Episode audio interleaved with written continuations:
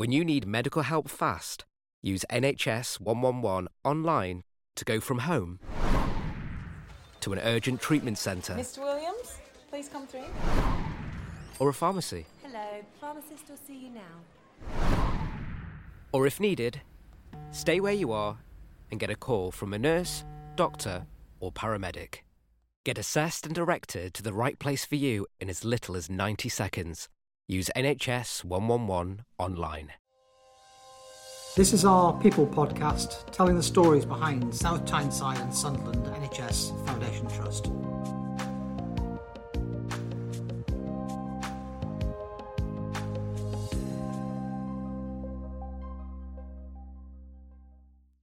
Hi, and welcome to this episode of Our People podcast. I'm your host, Harry Newhouse, and I'm a PR and social media assistant here at STSFT. On this week's episode, I have the pleasure of speaking to consultant clinical psychologist Sonia Wilson and clinical psychologist Sarah Markham. Sonia and Sarah both work within our psychological services team. This includes supporting both patients and staff with mental health difficulties. I'll be chatting to Sonia and Sarah about their roles, uh, our staff support service Thrive, and how important it is for us to look after the well-being of our staff, which means they can continue to deliver excellent patient care. Welcome to the podcast, ladies. Thank you. Um, so early in February, it was Time to Talk Day, uh, which is the world's biggest mental health conversation. With this in mind, we expanded uh, this throughout the whole of February to share how staff can access support for their mental well-being. One of our staff support services is called Thrive. Could you explain what Thrive is and what your roles are within the service? Would you like to go Yes, first, Sarah? Yeah. Yes, I can do. Um, so I'm Sarah and I'm the clinical psychologist within the service, but also the Thrive clinical team lead. Um, so I'm very new in role. Um, I started in January.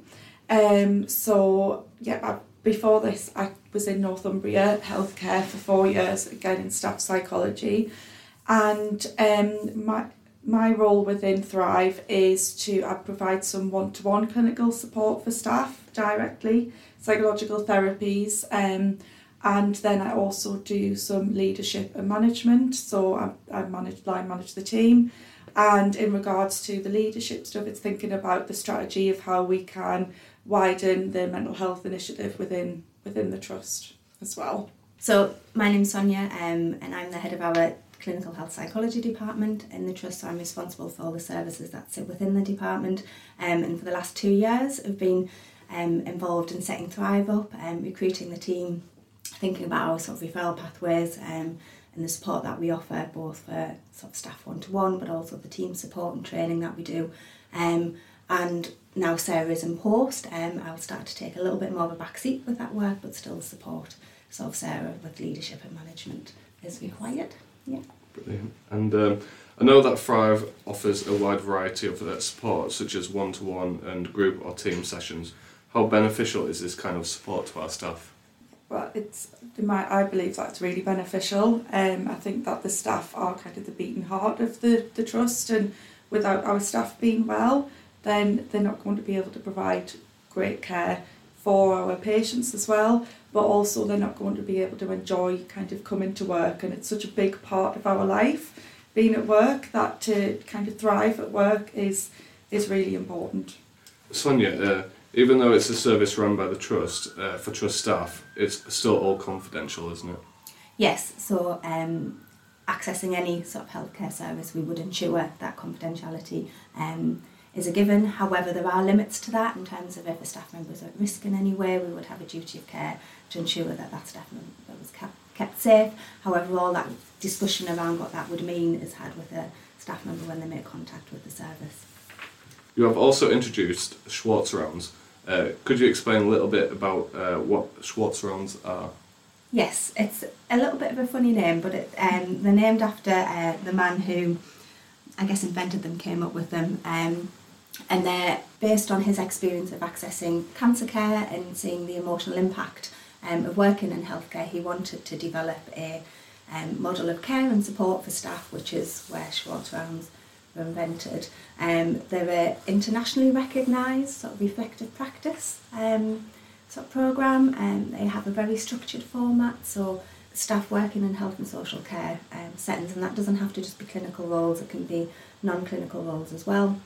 come together um, and you have three people who share stories, usually on a similar theme or topic, and then that is discussed with the wider group in terms of how that sort of resonates with them, which bits of the, the story um, they identify with or feel familiar, or um, aspects of the emotional and social sort of impact of the work um, is explored together. And the Schwartz rounds that we've run in the Trust have all been sort of really highly evaluated and people have found them really helpful.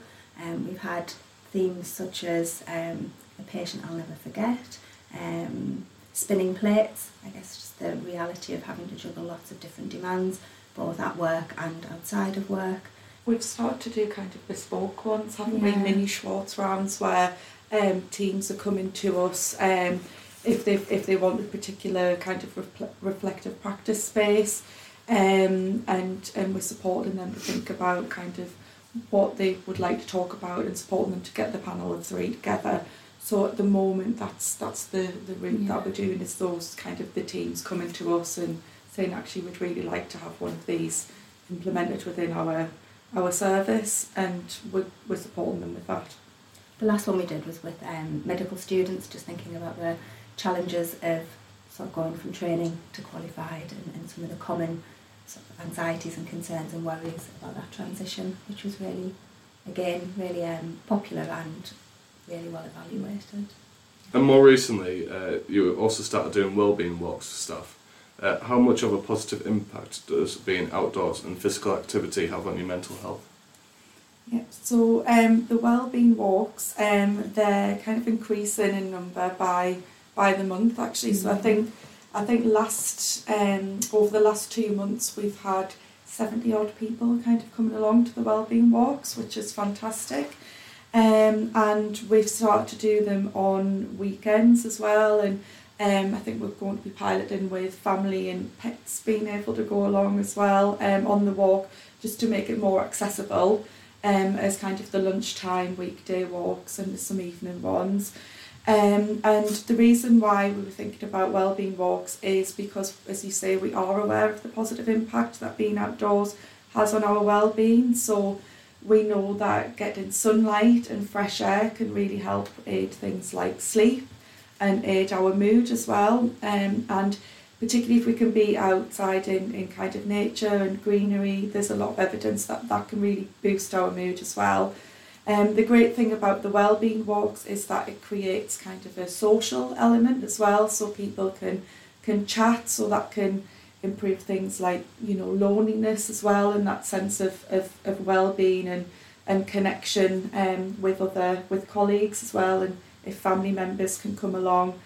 Um, I actually, when we were out and about last week, kind of promoting Thrive and the Time to Talk, um, a few people came up to us talking about how they've been doing the wellbeing walks, and um, somebody mentioned how it was really, really helpful to have it contracted almost and booked in and timetabled in, because although you could go for a walk anytime, really having that kind of scheduled meant that they were motivated to do it and they were really, really enjoying it.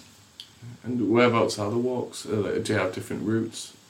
The, yeah, there are different routes, um, and the timetables and meeting places and everything are um, on the internet, um, and also I think on the Time to Talk diary um, that um, I think Jade's been involved in developing. They also post on the staff Facebook page as well, so we try to have um, a few lunchtime walks a week, um, running from, from different sites across the trust, um, and then usually there's a weekend walk as well, sort of planned. So And uh, Sarah, uh, why is it important that as an employer uh, we look after our staff in this way? Uh, Thrive is obviously a service for staff, uh, but what impact does it have on the care our patients receive?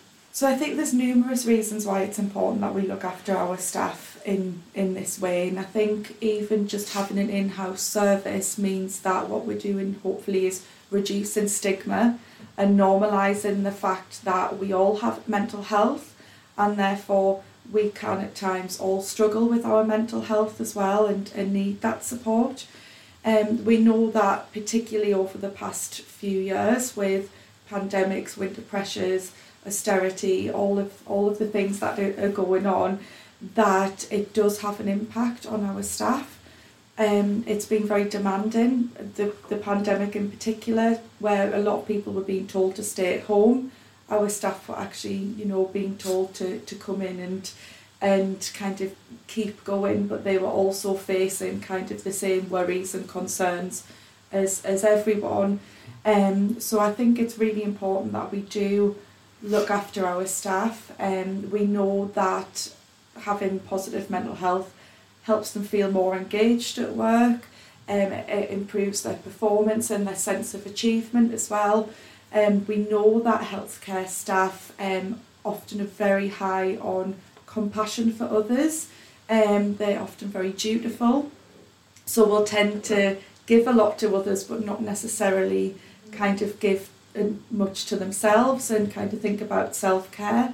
So that can lead to the potential of kind of burnout as well, um, compassion fatigue, that sort of thing. So it's really important to provide that that support for them, um, which is why we don't just do one to one, but we also do teamwork as well because of of things like compassion fatigue, burnout, moral injury, trauma support as well.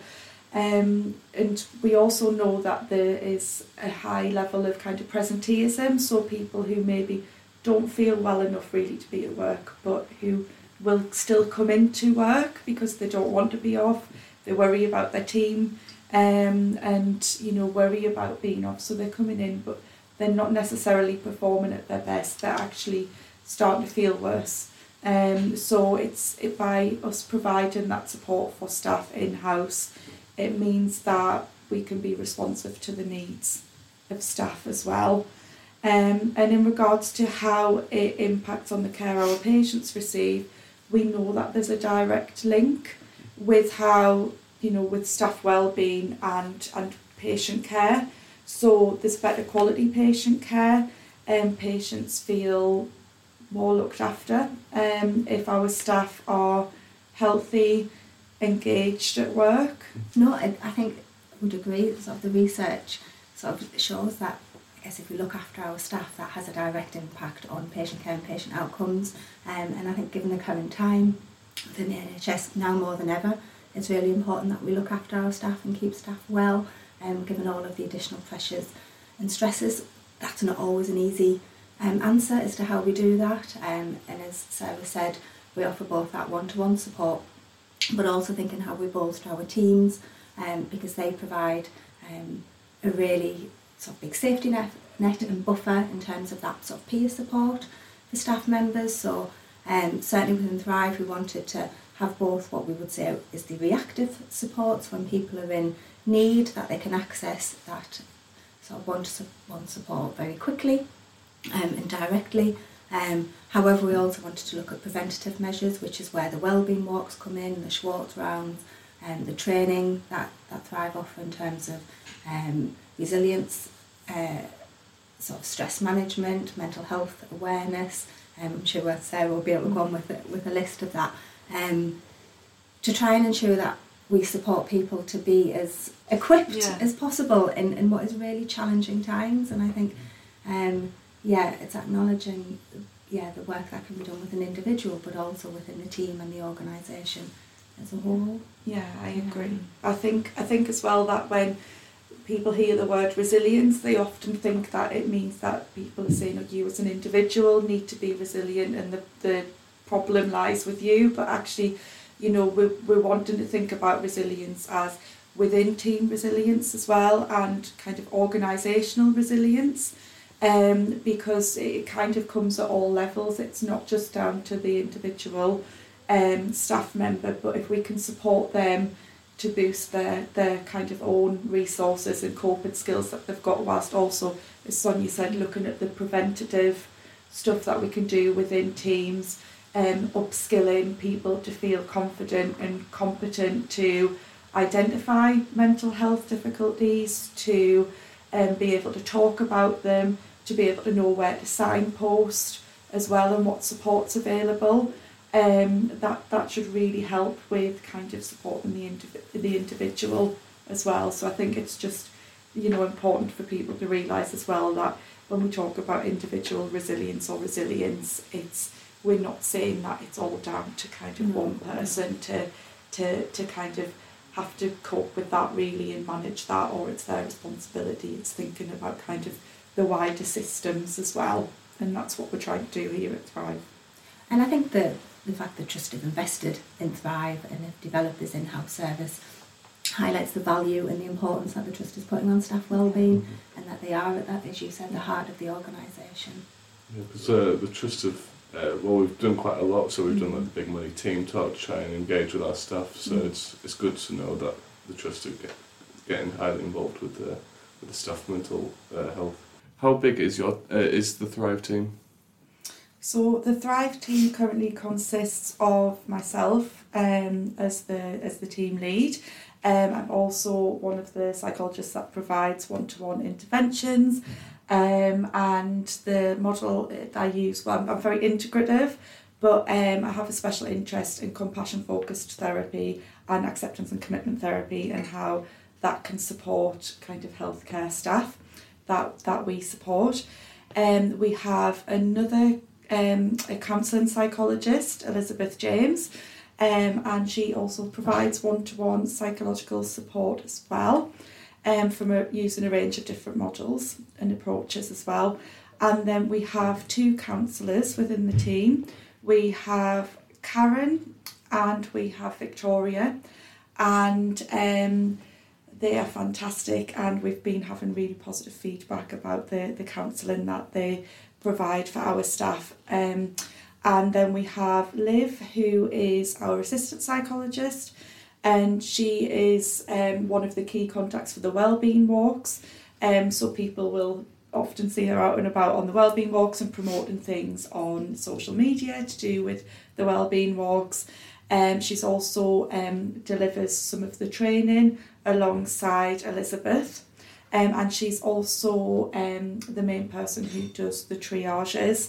So Liv might be the first person that people speak to um, after Emma, our um, lovely admin as well. And then we have Sonia as well who oversees it all. For our staff who may need support from Thrive, uh, how can they get in touch and find out more information? So they can call our um, our number directly, which is 0191 569 9699, um, and come through and make a self referral um, through that contact number, or they can email stsft.thrive at nhs.net. And you know, if there's any requests for team support, for wanting to put in a self referral, um, training requests, anything like that, then they can drop us an email or or ring up. And most likely, if they ring, they're, they're most likely to get Emma, our lovely admin, um, who is often the, the first port of call. So um, for staff and um, teams who would like some support, we've also got our internet um, homepage, um, which has different sections on there, including um, the links to things like the wellbeing walks, but also links to team support as well. Um, and when we think about kind of the team support that we offer, um, we do offer that kind of more reactive team support. So if there's been a perhaps a critical incident within a team, such as um, a sudden bereavement of a, of a colleague or um, a, a loss of a patient that's been quite traumatic, for example, um, then we can provide that kind of more responsive team support, provide some psychological debrief, um, and also support um, the seniors to just make sure that they feel supported, that we're providing the right information um, to normalise those situations as well, because understandably people are going to be potentially feeling emotional um, after something quite distressing. Um, so we provide that sort of reactive support, um, but then also um, we provide training for teams as well. Um, so we're currently piloting line manager training for mental health awareness. Um, we're going through the, the first round of that training at the moment, and then we've got a couple of dates coming up, um, one in April and one in May. Um, we've got the resilience and well-being kind of training, which are for staff to come along to. We've got a bereavement support group for staff as well. Um, so those are just some of the examples of some of the some of the training that we do. But what we would like to encourage people to do is there is, as I've said, the um, team support sections on the intranet.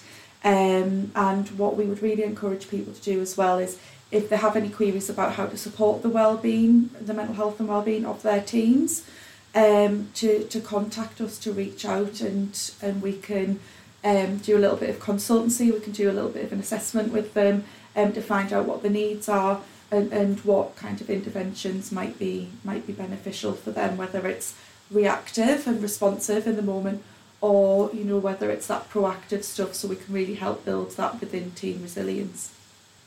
There is a um, specific form on the internet for, for teams to fill in for team support um, and what we try to do is link link up with our colleagues in organisational leadership development, um, equality, diversity inclusion, chaplaincy, HR and occupational health and wellbeing to all come together to think actually what's the best support for those teams and for us to have a think together. So um, hopefully on the back of that sort of form and understanding kind of what the difficulty is, um, we all work together to think actually who's the best person to support that team and what's the best intervention um, and evaluate it. Yeah, and how uh, quickly will, will the staff be seen to once they get in touch?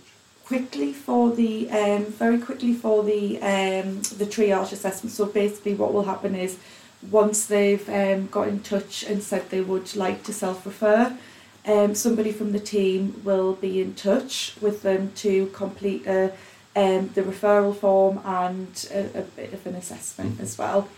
Um, and then we're roughly about a month So I think um, depending after that initial assessment, um, we decide if you um, if it's deemed that sort of seeing one of our counsellors, Karen or Victoria, um, is more suitable, then their sort of waiting time is around 20 days.